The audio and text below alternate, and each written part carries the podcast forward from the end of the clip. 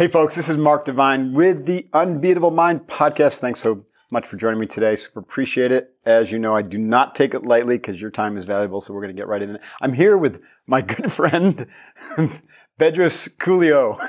Koulian, man. Bedros Koulian. I knew this was going to happen. Do not edit this out. Bedros Koulian, who's now named Coolio.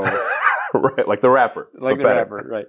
He's awesome. Um, I'm at his headquarters at Fit Body Boot Camp. Yes, sir. Bedros, man, you rock. Thanks for coming out, man. I love you. You're awesome. Uh, we Likewise. just we just also uh, I was on his podcast, Empire Show. Yep. Yeah, which is Yes, a great sir. podcast. Check it out.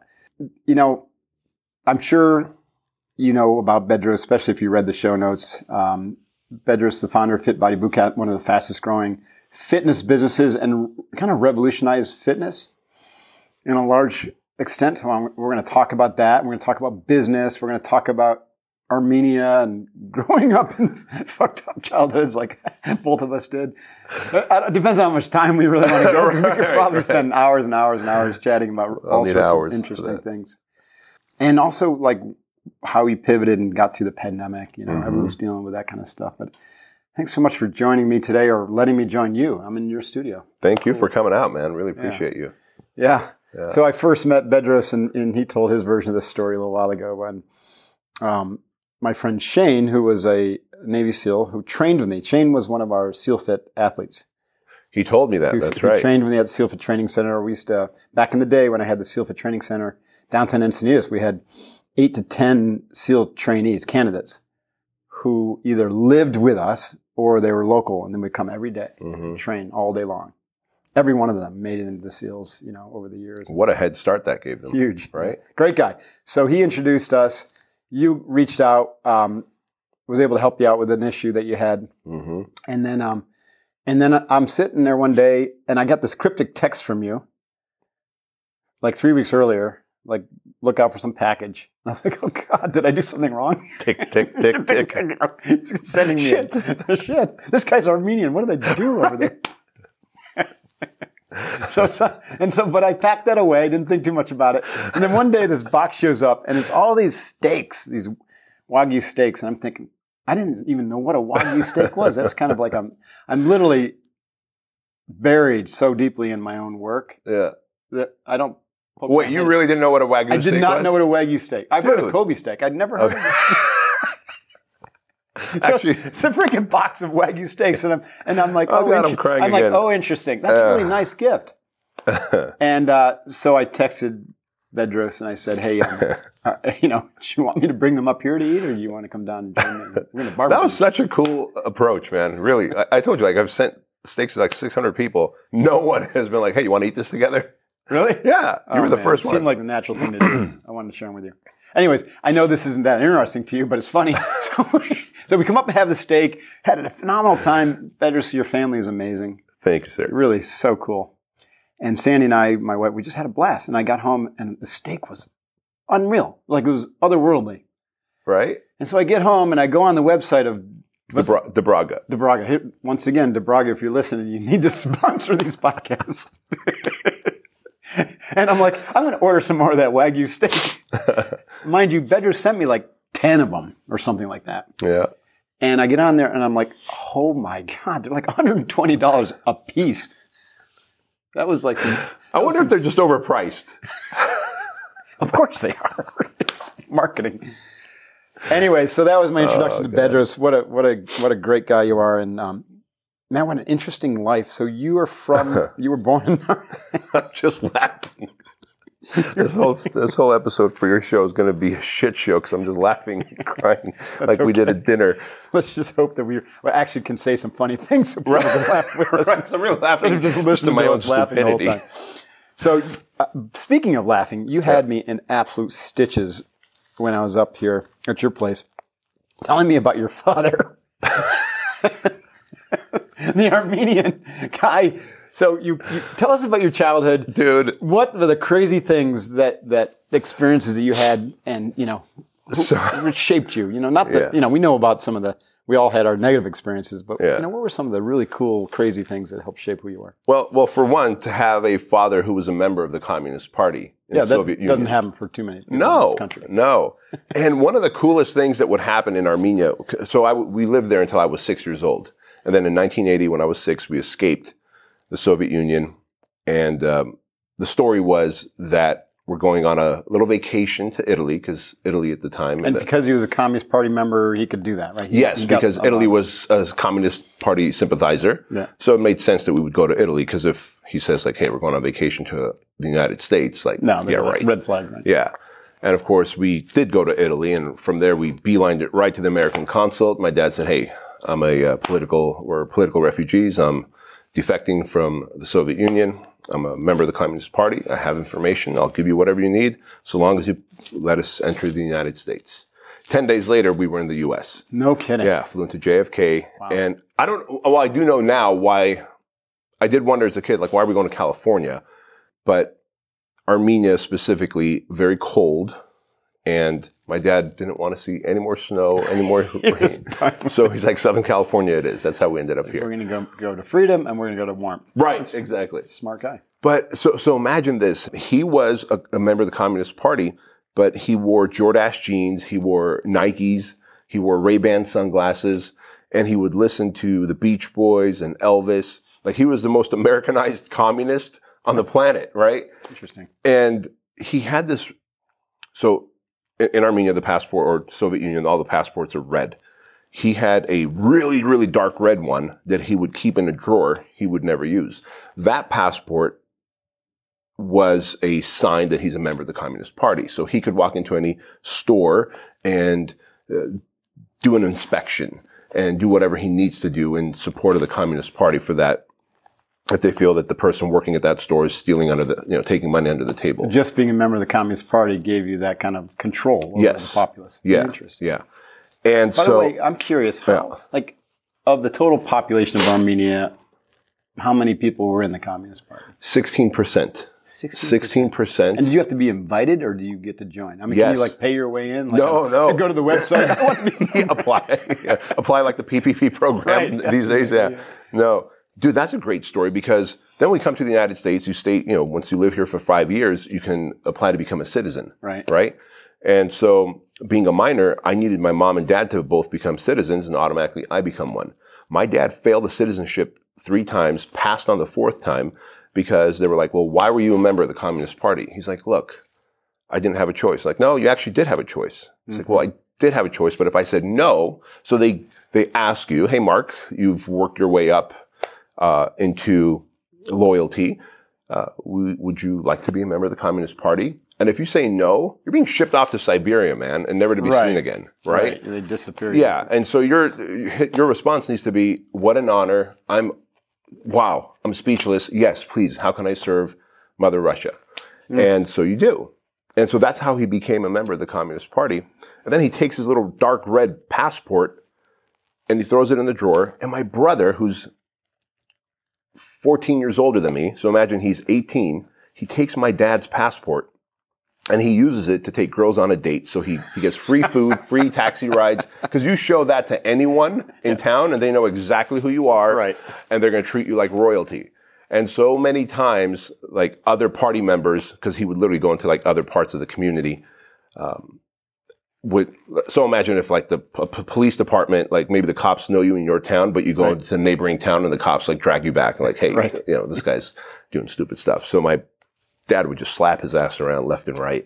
We we were definitely raised by the by the hand. He called it the five brothers. The five Yeah, brothers. he goes, "You want the five brothers?" No, I don't. It didn't matter. Why are you asking anyway? You're going to hit me, right? Right, right. And so anyway, he's a gentleman now, but I imagine. Okay, so let, I don't want to go down this rabbit hole Yeah. too long, but I've been pretty open on this podcast about my father having his own five finger plan, and he actually had a five finger extended it to the belt. He loved the belt, ah, so that was fairly effective. yeah, And my brother and I, my brother actually took the brunt of it. To be honest, uh, we shared a room.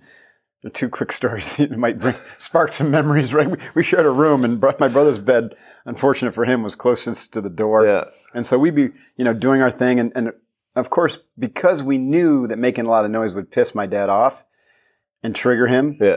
We did it. because we just wanted to piss him off and trigger him. And next thing you know, he's running up the stairs and we had this big winding staircase. We could imagine the belt coming off, you know, in our minds. It's like, there's the belt, it's coming off. And it's got it raised above his head and the door would fly open and be like, wham, Wow. wham, wham, hit Brad. And like maybe 50% of the time he would blow his steam on Brad and look at me and go, same to you, shithead. So you would just create more noise. like- and then Brad's like, not fair. Did he ever try and switch beds with you? yeah, I did actually. I was like, no way, dude. And then the other fun story, like these are these are crazy memories. Oh You my know, god. I la- we can laugh now because I've done a lot of work, right? That, Yeah, yeah, That's violence, that's aggression, and it's abuse. yeah. What you went through was abuse. Yes. You had to, you have to unwind that stuff Yeah. later in the life, or else you know it, it stays with you. Yeah, it messes you up. But uh, you- one one don't. really fond memory I have, and this again is at my dad's expense. This is at an earlier house than this other one, but my brother's still in this bedroom, and it's an attic room, and the door to get in, you have to step up and duck down if you're a tall guy. But for Yeah. us kids, you know, we just jump over them. and you're in. so we're doing our thing. Rah, rah, rah, shut up. It takes like three shut ups, you know, and finally, here it comes. Oh shit. He's running up the stairs. His belt's coming off. He's running down the hall, and we're cowering. All we hear is like, boom. Oh shoot! He hit his head. He smashed his head and knocked himself completely out. oh my god! We're just like hovering over him, like, is he alive? Anyways, Oh, back to you. I told that you, that reminds me of a great story. I story. knew it would Yeah, trigger yeah, something. It, it did.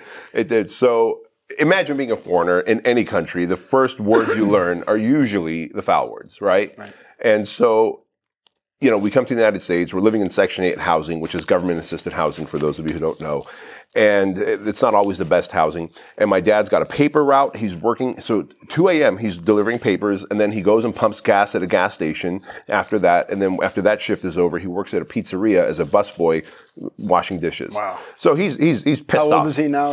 Uh, at that, he's so 47 years old. okay. Right? That's what you are right now. Yeah, exactly. Wow. And so he's 47 years old. And, you know, my older brother's working, my older sister's working. I'm the baby of the family, six years old, at home with mom. So I learn in the apartment complex, I learned the F word. Mm-hmm. And when you learn the F word, everything was like fuck, fuck, fuck, fuck, fuck, fuck. I was just fucking everything, right? because it was the F word, man. Of course. it's a big discovery at that age. And apparently my mom knew. So I so I come into the house and I'm just like f bombing everything. And my mom's like, in Armenian, you, you got you better stop this, otherwise your dad's gonna give you a whooping when he gets home. I'm not gonna stop it. Like it's a lovely, beautiful word, that I just learned. you know, so he gets home, she tells him, and there's this like window that's got a couch in front of it. And for just like this wall here, there's like a little bit of room, not this much room. There's a little bit of room to get behind the couch. And so my dad's like, "Come here." I'm like, "Nope." And he- I don't know where he gathered all. Dude, he had about 80 keys on two key rings clipped together. I don't know. Probably most of them for Armenian. Probably like he wasn't that important of a man when you're like delivering newspapers and you know uh, working at a, he had like this He just didn't want to throw anything away, which is probably the culture. I think that was it. Yeah. And so I've got myself between that, that window and the couch. I'm like, I'm not getting out. And he's trying to, you know, we're playing the cat and mouse game. So he goes, get over here or else. And he's going to throw the keys at me. And so he does, and I duck, and he smashes the window. And he gave me a beating of a lifetime because now the apartment complex is going to charge him for it. And man, I got a beating so bad from him that my mom had to literally dive in. You, you know, like in W or not WWE in um, the MMA fights at UFC, yeah. where the guy's just gone berserk and the other guy's gone limp, and, so the ref has to right? jump in and just grab. My mom had to jump in and just hold him and hold me and separate us. And as soon as I got free, I beelined it to the restroom, locked the door, like. But I can laugh about this shit now, and I know people watching are like, "How can you guys laugh about this?" Because I've done the work. You've done the work. We've processed through it, and I realized that anger, that rage, came from just a lifetime of abuse that he had gone through. That's right. You know, i- interestingly enough, what I've also learned is that there's positives come out of that stuff. Like, it, it drives me crazy when someone's like all victim Yeah. because of uh, abuse, and then they get stuck. They get locked in the victim. They don't see the positive that came out of it. Like for me, I wouldn't have been a Navy SEAL if my dad hadn't been who he was. Right. Right? When I went to SEAL training, you couldn't hurt me. There's not a damn thing that instructor could do to hurt me. Right. because they had nothing on my dad. You know what I'm talking about? Oh yeah, you knew how to check out, disassociate. And I knew right. I knew how to dis- I was a great warrior. In fact, I I would I'm willing to bet that a good percentage of special ops guys had abuse. And smart ones deal with the negative side of it, or else it does creep up on you. Yeah. And it causes you to make decisions that you're not aware of, where they're coming from. They call that the shadow. Right? Mm. And so your shadow creeps up on you.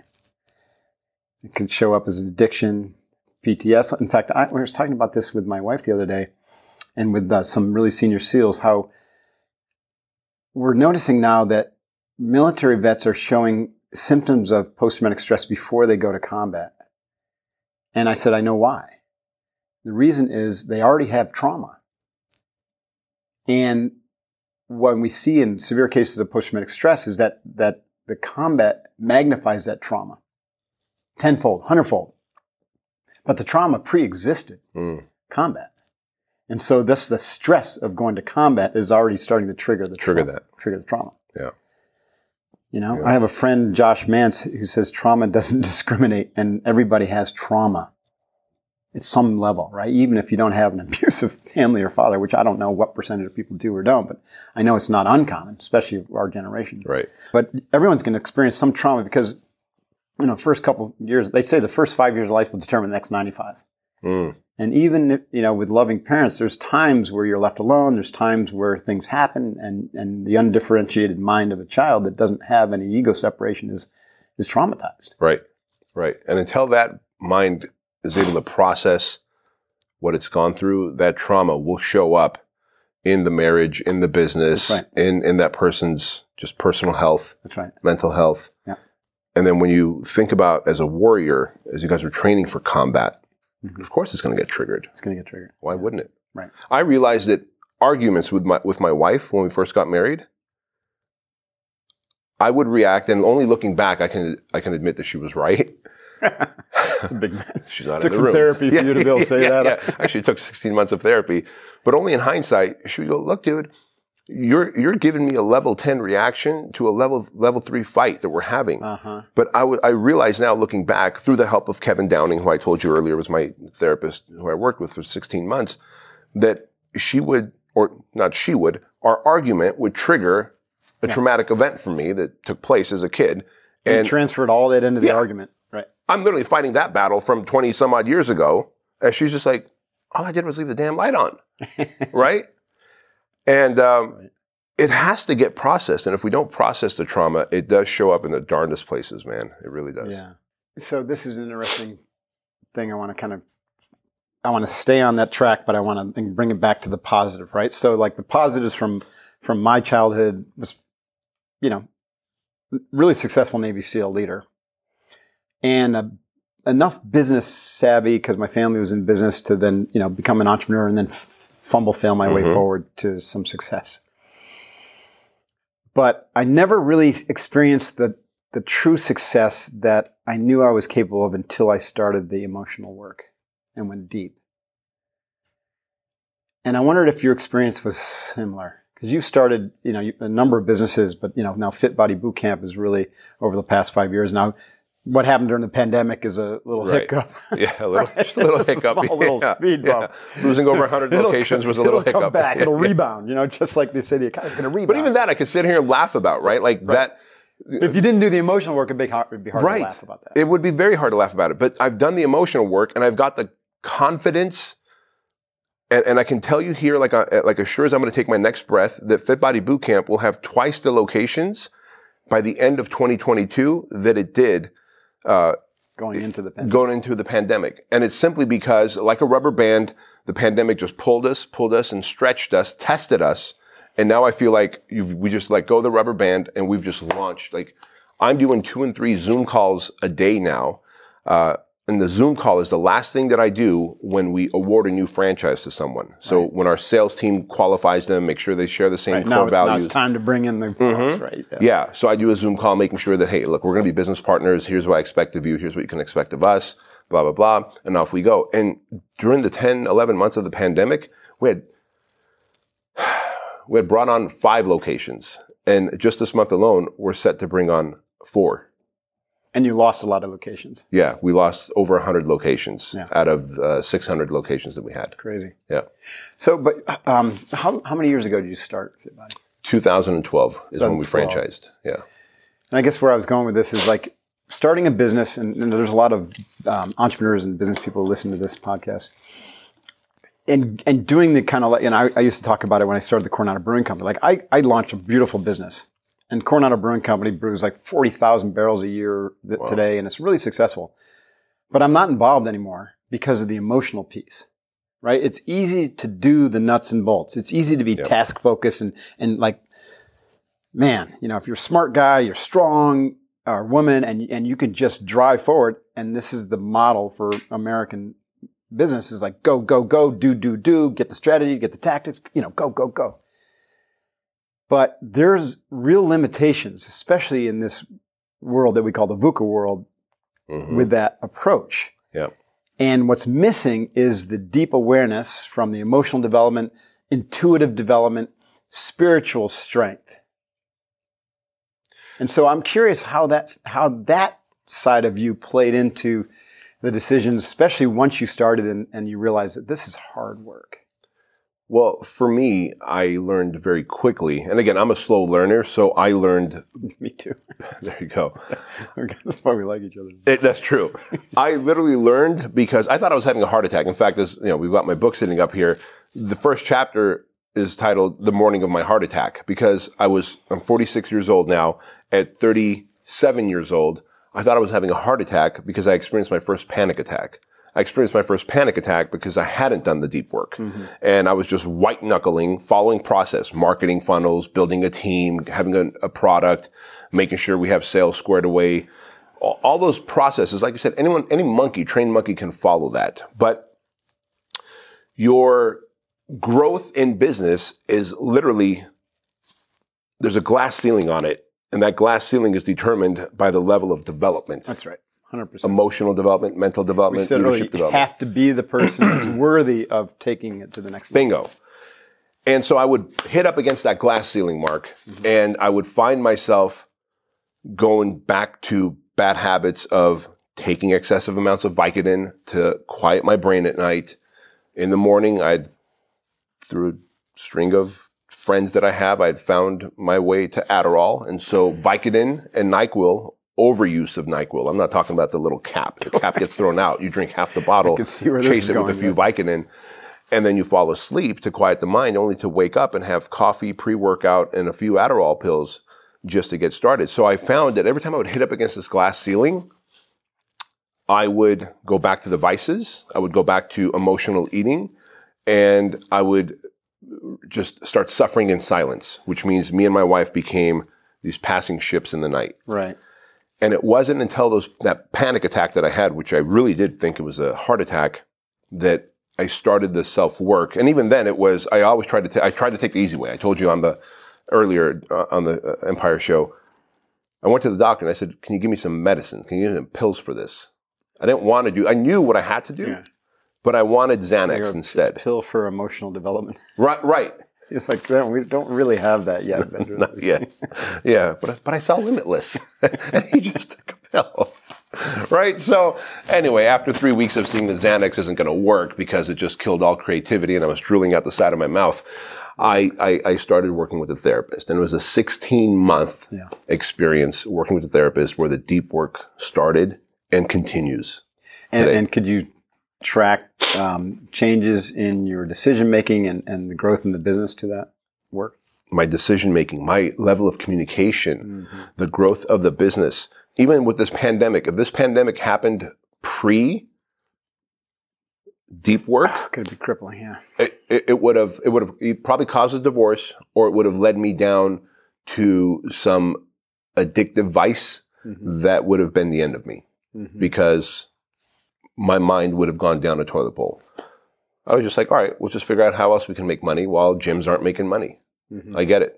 Like we were on the Inc. 500 list three years in a row, Entrepreneur Magazine's uh, 150 fastest growing franchises, and I was so proud of that, and that had become my identity. And all of a sudden, the pandemic comes, and gyms are shutting down left and right, and I'm the CEO of a fitness franchise, and gyms are shutting down left and right. My identity back then would have been tied to this yes. and it would have been a, a, direct attack on who I am mm-hmm. and I'm not capable and how dare they? And of course, the emotional reaction. Now I respond to a situation. Mm-hmm. Back then I used to emotionally re- react to things.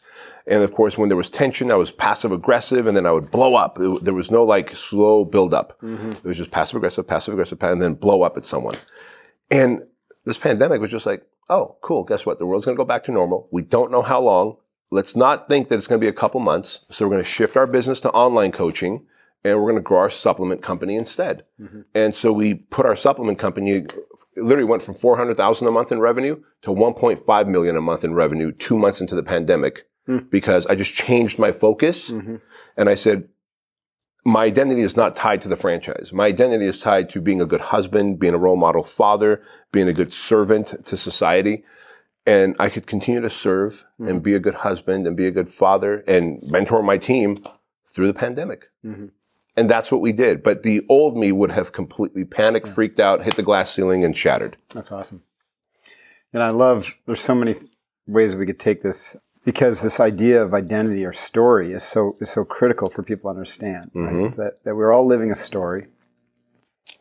And if you do not do this type of work, and, and, and the work of self awareness, you can have an entry point. Most people, frankly, will have an entry point through an emotional breakdown, like yeah. you were talking about. Yeah. That's the most common.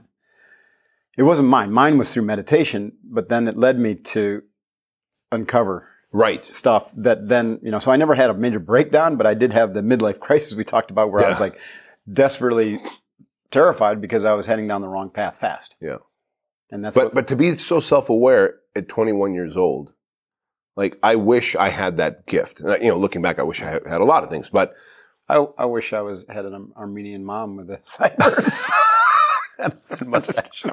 I'm going to tell her you said that. No, don't tell me. I am.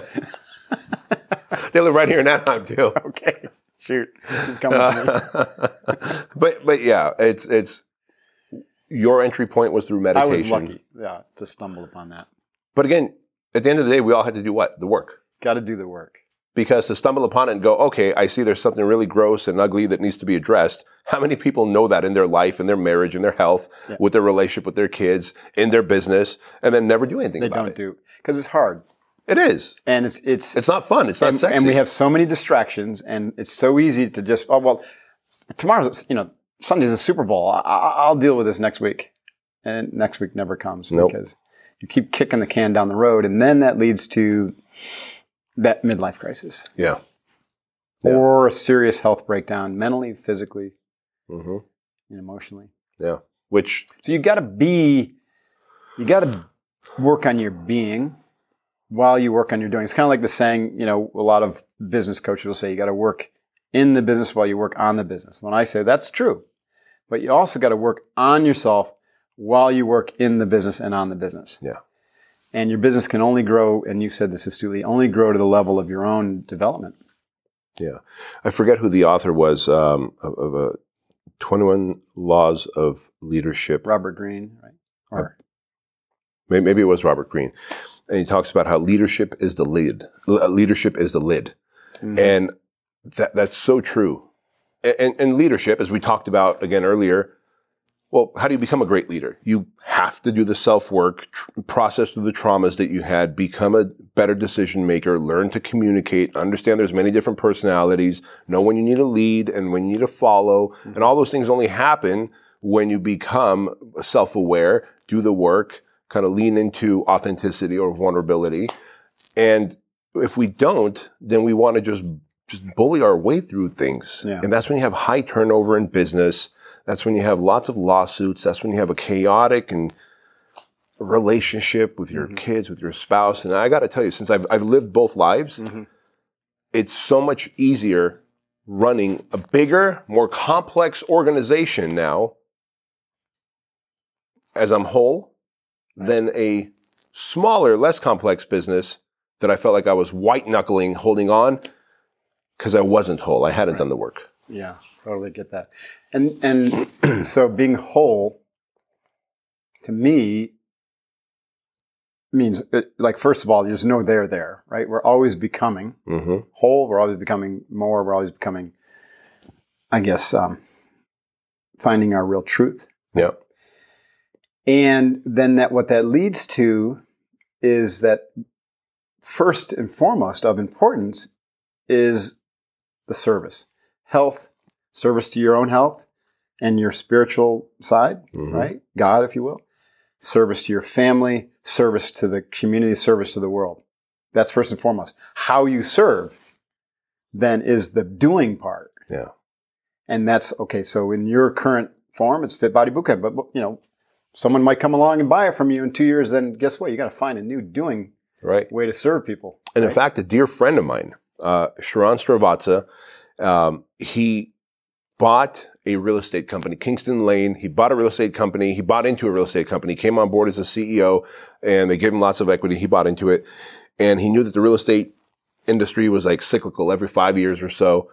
He built this company from doing $300 million in sales to $3 billion in sales, and they sold it.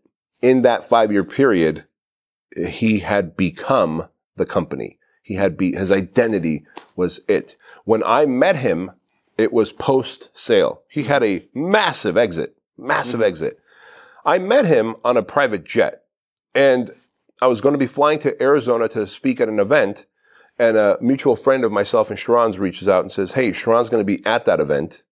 And he wants to know if you would join him on a private jet since he's going to Scottsdale anyway. Well, sure. Yeah. I was going to fly commercial. Sure. I'll fly private. So we're literally sitting kneecap to kneecap across from each other. And I'm like, hey, man, I really appreciate this opportunity. And like, is there anything I can do for you? He's like, actually, the reason I wanted you on this plane with me is so I can have 45 minutes of your undivided time because I'm lost, I'm depressed, I have no idea who I am. And it was literally a byproduct of what, and which got me thinking, what happens when I sell Fit Body Bootcamp? Because we're actually entertaining, uh, selling 80% of our equity right now. And what happens when I sell Fit Body Bootcamp? What's next? And I've always thought that my identity was going to be tied into what I'm doing until that anxiety attack happened. And I met with Sharran and I worked with my therapist and I realized I got to always have what's next. You see this happen with NFL athletes.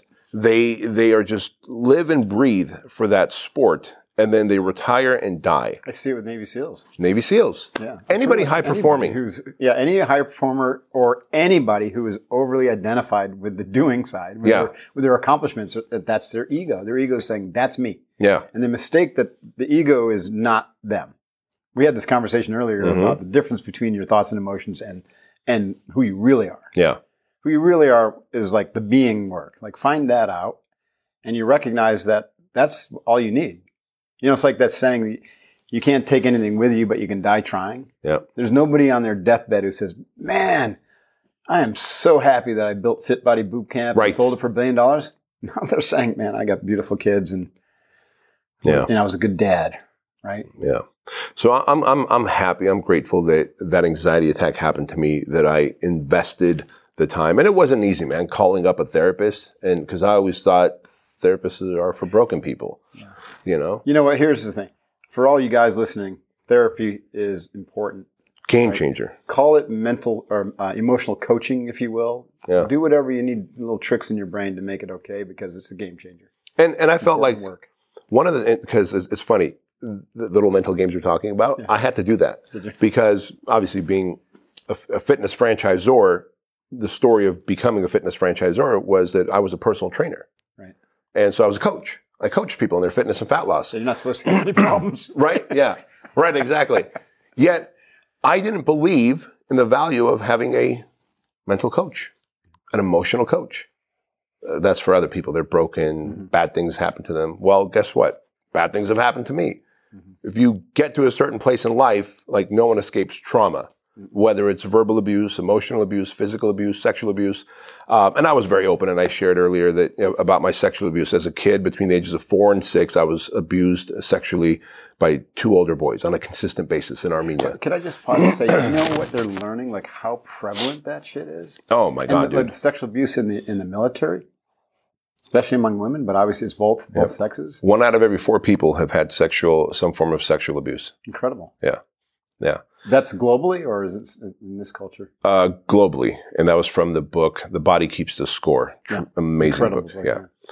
And um, you, you know, when, dude, for 37 years, I kept that to myself.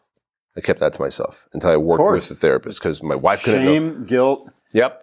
Yeah. Confusion, rage. confusion. Nobody could know.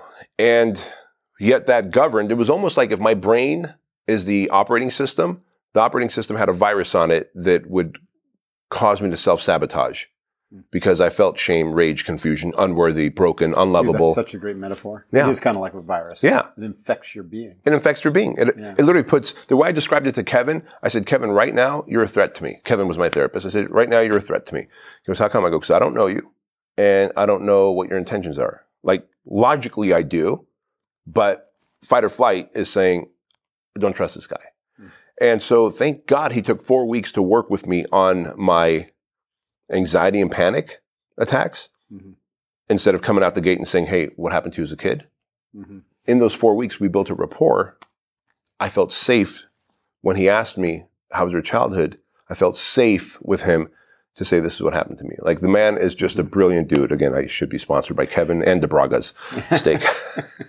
By the way, you bring up a really interesting uh, memory of mine, and because you know, with our clients, we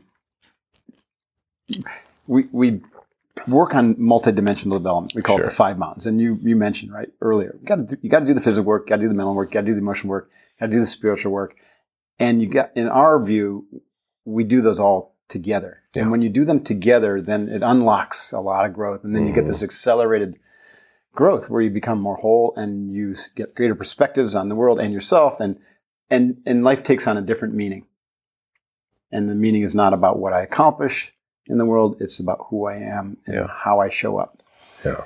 so at any rate so with clients like high-end clients we're like okay we you know how are we doing you got to get some emotional coaching you know go get a therapist and often what will happen is you know after a, a couple months you know a client will be like yeah yeah i'm done. Or i had one client say yeah my, my therapist fired me. And i'm like oh why? She goes because she said that i was done you know i didn't have any more work to do. And i was just like Oh, chuckling to myself. And like i'm sure that's exactly what she said. Right, right, right. what she really meant was you're not willing to go to the next level. Yeah, she doesn't want to take your money until you are. Yeah. right? So emotional work, you got to look at it like an onion. You know, there's there's the top layer, and Mm. and most people don't even want to go there, but they go there and they think, oh yeah, I got it. Whether it's four weeks or four months or whatever, I got this. You know, check. No check. Right? Uncheck. There's another layer, and there's another layer, And and, another. like for me, I'm waiting for the another layer, and I'm like, uh, okay, what's Isn't there? all of life the process of peeling back the layers? I think so. It, it, we'll never get to that nucleus of that center of that o- uh, olive I, onion. I think the center is your spirit, like that's your Yes. raw spirit. Yeah, and you go to, you got to go in in order to bring it out yeah, into the world yeah. and in one layer it's good better than nothing but it's not enough So much of it has to do. Well, well although I can't really say this because at 21 you had the wherewithal, but you are not the norm, and I think you know that. Where that's concerned, you had the wherewithal to do some internal i got lucky checking in with yourself. Even at 16, when you were just like, "Hey, I'm going to go for 12, 13, 14, 15 hours into the woods, into the mountains," and you're like, "I think I feel something. I feel something from within." Right? Like I don't remember experiencing that, mm-hmm. and so that's awesome that you had that. But most of us. I think part of it is wisdom. As you grow older and you've had some experiences, you're like, you know what? Fuck it. Maybe people aren't going to judge me after all. And if they do, I don't really care. That's right. And so I do have a therapist. I have been molested. I'll just start listing off the laundry. Like I don't even want to talk about my successes anymore. I want to talk about all the ways I'm fucked up and Well, that's how broken. people learn too Yeah. want to learn i mean Yeah. you want to hear your successes are interesting but the learning is things that people can connect with Yes.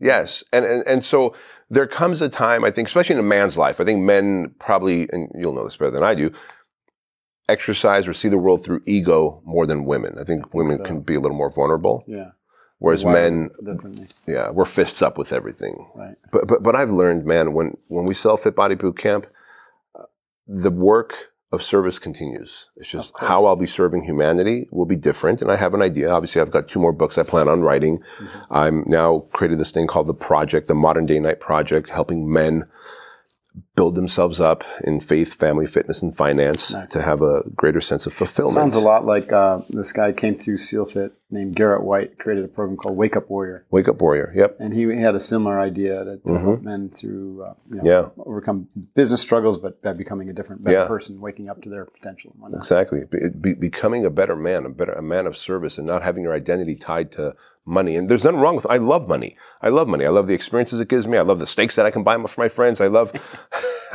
I love money. Uh, Money is a vehicle to freedom, and I could donate to charities and causes. But Right. if and I the more money, the more you can serve. yes, But the, but the money's flowing. It's an it's an energy source. bingo. Not meant to be hoarded. And, Not meant to be a chevron on my arm of, of my value or worth or Right. status, but it used to be. Yeah. It's, it's almost like I've got two lives, man. Pre-anxiety attack, post-anxiety attack.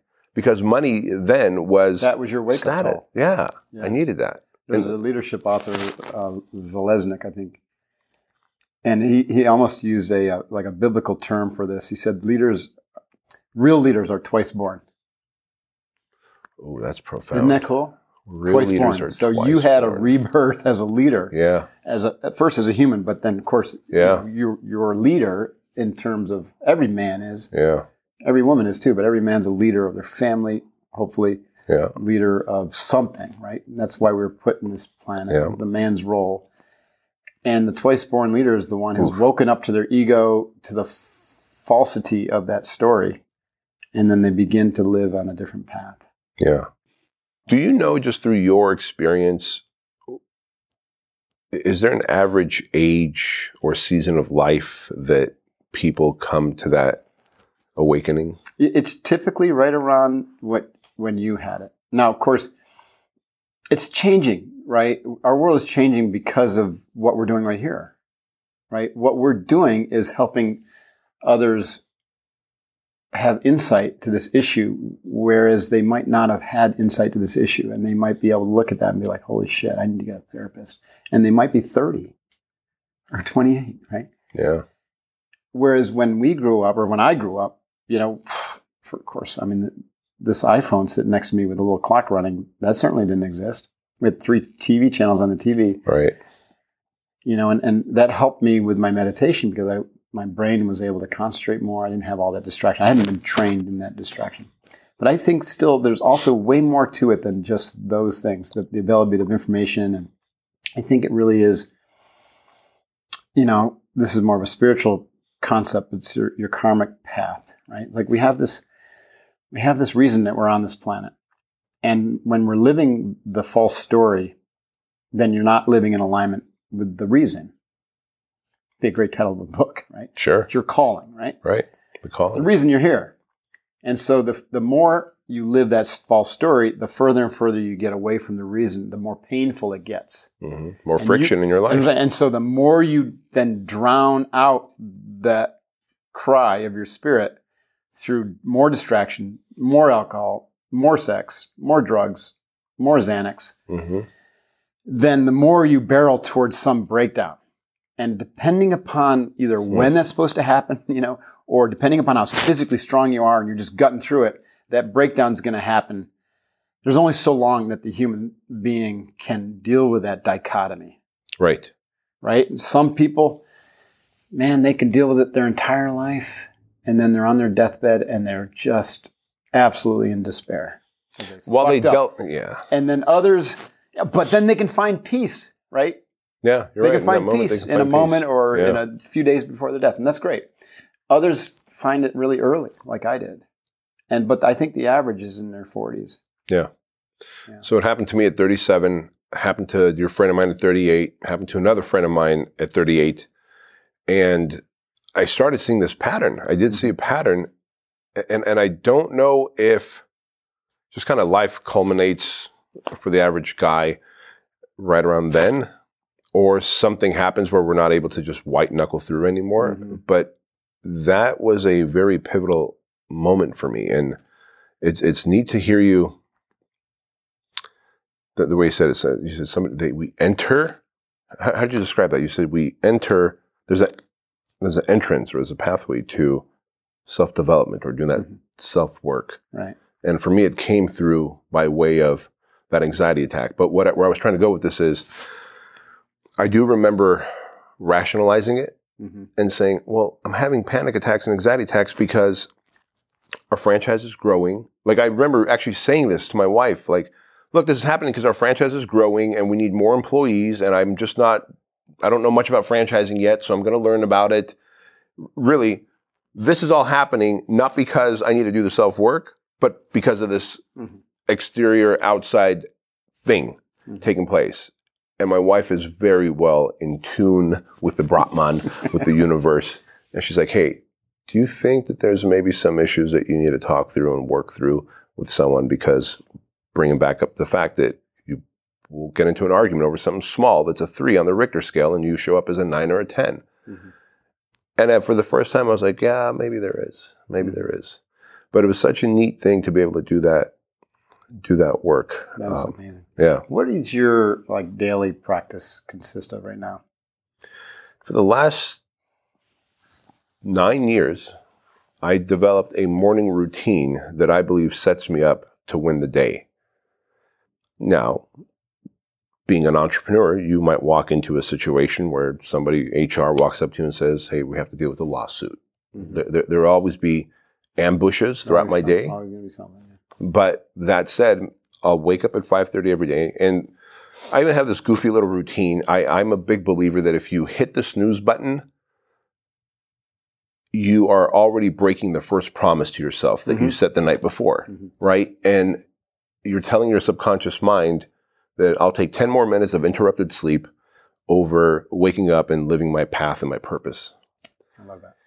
And so I'll set the alarm for 5:30, but the rule I, I operate by rules because I'm I'm if I don't have rules, I'll go off the hinges. That's me. Like more is always better for me. So a little bit of cocaine is good. A lot must be better, right? Same with pizza. One slice is good. Of course. Five boxes. I'm with you on the right. pizza part. Right. I'm not sure about the cooking. I Yeah, yeah. I, I only done cocaine once, and uh, thankfully, my addictive habit kicked me into doing it a lot, and it was such a bad experience that I never did it again.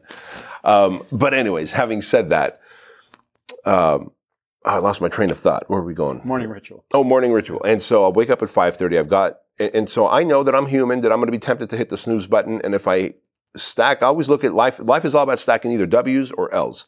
Wins or losses. And so if I hit the snooze button, my first act of the day is a L It's an L, huh? telling my subconscious mind to start stacking more L's. So since I'm human, I've turned off the actual snooze feature. There's a, the, you can turn that feature off where when your alarm goes off, all you can do is turn it off. If you want more sleep, you have to go and reset oh, your Oh, that's alarm. cool. I didn't know you could do that. Yeah. Oh. So I've turned off the snooze feature because I'm human and the snooze button is tempting. Wake up at 5.30 or sooner. If my eyes open between that 30 minute window, 5 and 5.30, I'll just get up. Uh, 30 ounces of water immediately. And I learned that through Shawn Stevenson, who wrote the book Sleep Smarter and Eat Smarter. Great books.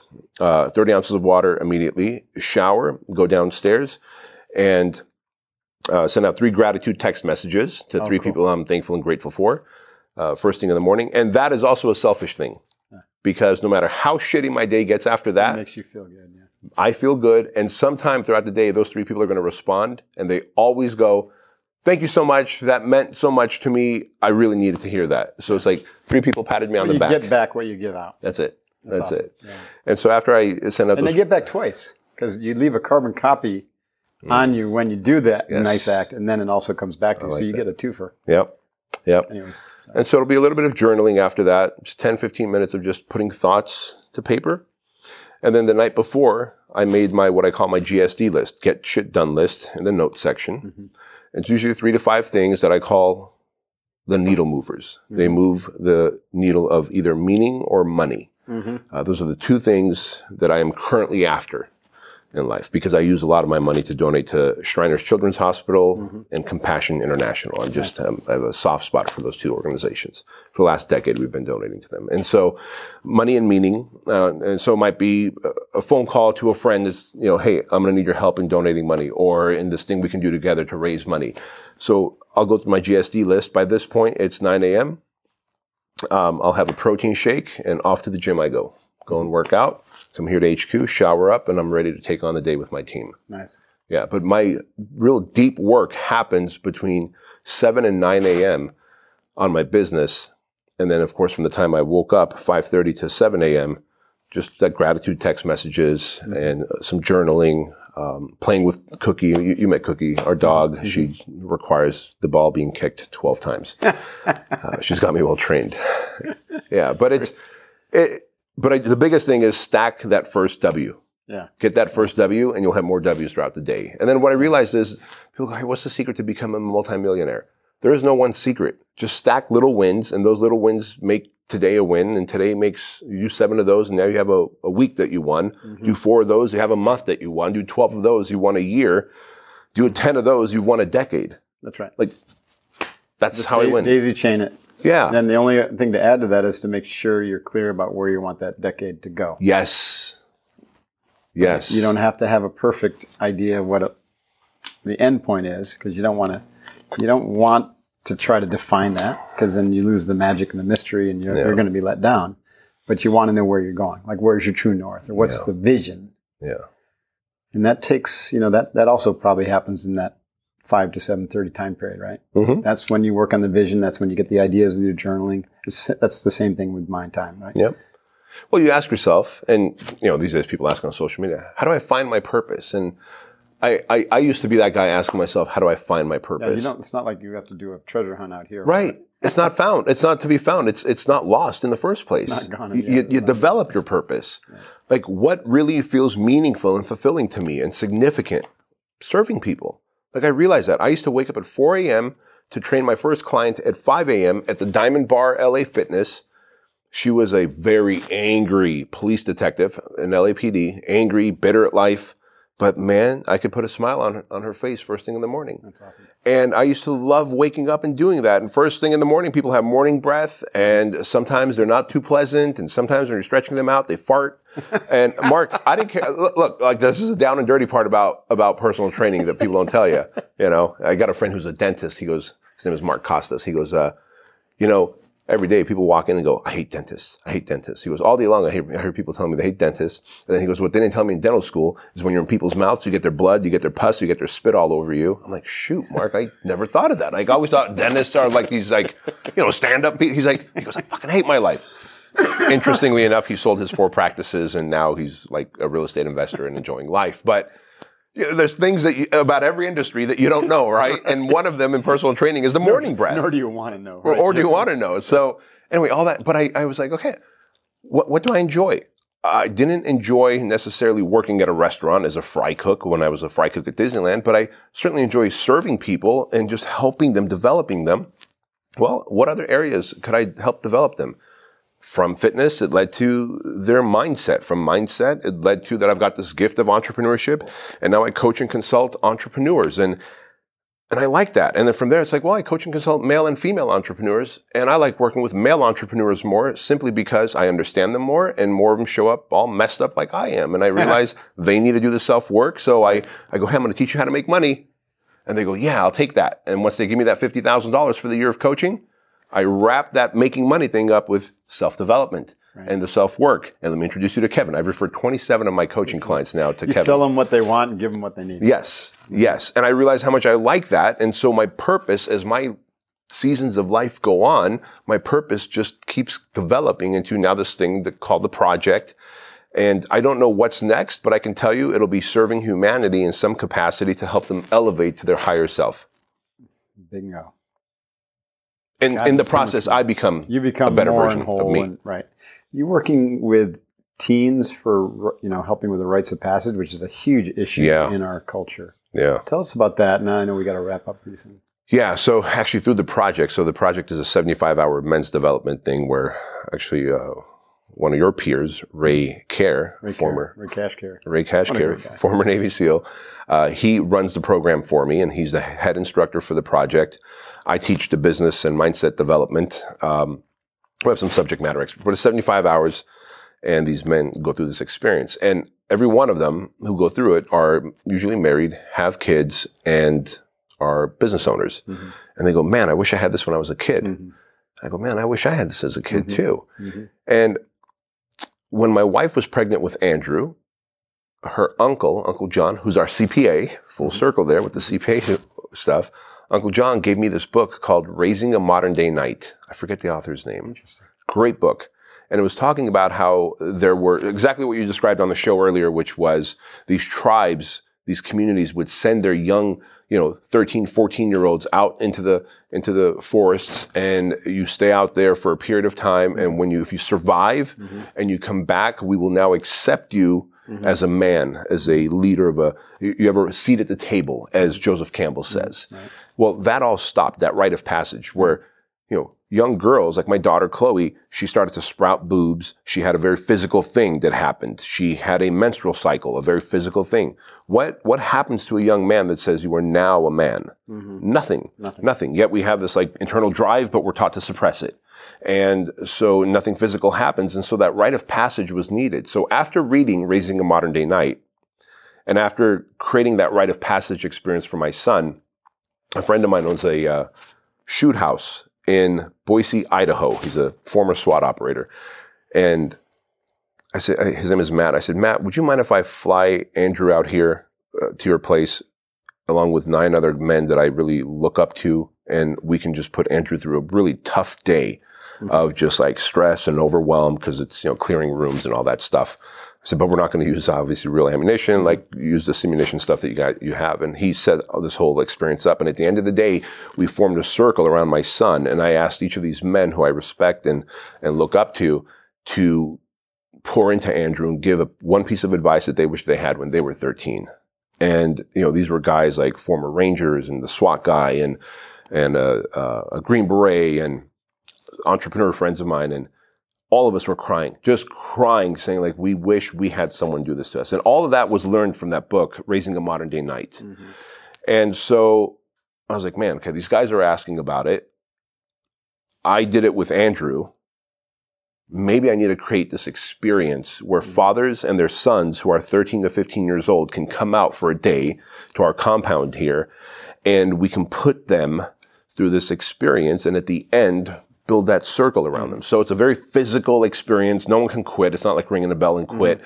Fathers and sons together. And then we peel the fathers off, p- peel them away because your protector is now gone. Just like back in the old days, uh, the men in the tribe would put on masks and they would come into the house and they would peel that young boy away from the mom, from the mom's arms. And it would start off by, then they would start fighting that boy, intentionally losing the fight. And the idea was you're no longer mom's boy. You are now fighting, the masks were you're fighting the gods, if you will. And by beating the gods, then they would take the mask off and they'd slap it on the boy's face and they would say, now you're one of us. And now go into the forest. And when you come out, you'll be a man and we're going to start giving you a seat at the table and forging you into a man. That doesn't exist. And we need that. We need protectors. We need providers. We need savage servants. And uh, one of my favorite quotes, I hope I don't slaughter this, is uh, strong men create good times. Good times create weak men. Weak men create bad times. Bad times create strong men. Yeah, that's awesome. We're in that. We're in it. We're in that. We're in it. Weak men create bad times. Jiminy Christmas, we're in it. So anyway, that's what the so we call it the Squire program Yeah. because you know, Yeah. and, but when we peel the fathers away halfway through the uh, Squire program, it's a 14 hour experience, about six hours. We peel the fathers away and we bring them here to HQ. And then myself, Ray, and uh, this uh, guy Aaron who works with us, we mentor those kids and put them through hardship and really like, hey, dad's not here to support you anymore. Mhm. Like, start making decisions. How old are these kids? 13 to 15. 13 to 15. I think you said that. Yeah, and the four things we teach them during that time is we're gonna, you're going to lead, you're going to problem solve, you're going to communicate, and you're going to ask for help, teamwork. Nice. And we constantly create scenarios for them over that six hour period uh, for them to have that experience. And we give them direct feedback, and we are harsher with them. And then as the dads come, they literally, every single dad goes, Holy shit, this is a different young man. hmm This a different young man. At the end, we have a great dinner together, graduation, et cetera. And it's something I wish I had. Yeah, no kidding. Me too. Um, so so it's it's that I would do for free for the rest of my life if if I could, and who knows, I might once Yeah. we sell the franchise, right? Profit or something. Yeah. Or franchise. That's good. Yeah, exactly. Yeah. Wow. Well, we could talk forever, but um, we're not going to. Okay. well, we need conversation for the next steak dinner. That's right. We're going to save something for that next Wagyu dinner. That's right. Man up. Um, this is about your life and, and your lessons of life. Yes, sir. Yeah. That's I. I'm I'm going to read it. Thank you. like, norm- normally, I try to read these, but I keep saying like I try to read the book. Dude, don't bother. before I do the interviews. but I think it's pretty coolio. Coolio. I think you're pretty coolio. And by the way, I've been a big fan for many years. And so to me, it is very surreal, not only to be sitting here and talking to you, but having you at my house for dinner and to be able to interview you for my show. So it's just crazy how hard work does pay off and the people that you look up to and you've learned from, you could sit at, like, I had a seat at the table with you. Yeah. That is a pretty fucking cool thing, man. So I appreciate that opportunity as yeah, well. yeah, yeah. Likewise. Yeah. Thanks for your time today. Um, where do we find out about the project and and Squire? Because I know people can Google Fit Body Bootcamp. Mhm. You can go to Amazon and buy this awesome book. Yep. We can look for your future books. But man, this this work you're doing with the project and the Squire is really valuable. Yeah, so the best place for that is just to find me on Instagram at Bedros Keuilian and to send me a DM. And it's one of those things where we do it organically. You don't have a website or anything like that. we, we, we literally don't have a website for it. And what I do is I take the people and I put them on the phone with Ray or Steve, the SEAL or the Marine, and they explain to them what it is and how it works and how much it is and say, do you want to do it? And the answer is yes. Great, you can do it. Um, or they can just go to manup.com and, you know, fill out a form there, but there's no like committed website yet. Yeah. We will have one soon. Yeah. What's the Instagram handle again? At Bedros Keuilian. At Bedros Coolio. Coolio. At Bedros Keuilian. Awesome. Bedros, thanks so much for your time today, brother. Thank You you, rock, Mark. man. Appreciate you, man. Yeah, thank you so yes, much. sir. Thank you. That's it, folks. Thanks for joining us. Um, go check out Bedros and his work. And um, man, if you got a if you got a boy, send him send him to Instagram, or you go to Instagram, or DM. Is that what they call it? Yes, sir. DM. look at you. You're so hip, man. Getting, getting there. and until next time, stay focused and uh, be coolio. Be coolio. Hooyah, divine out.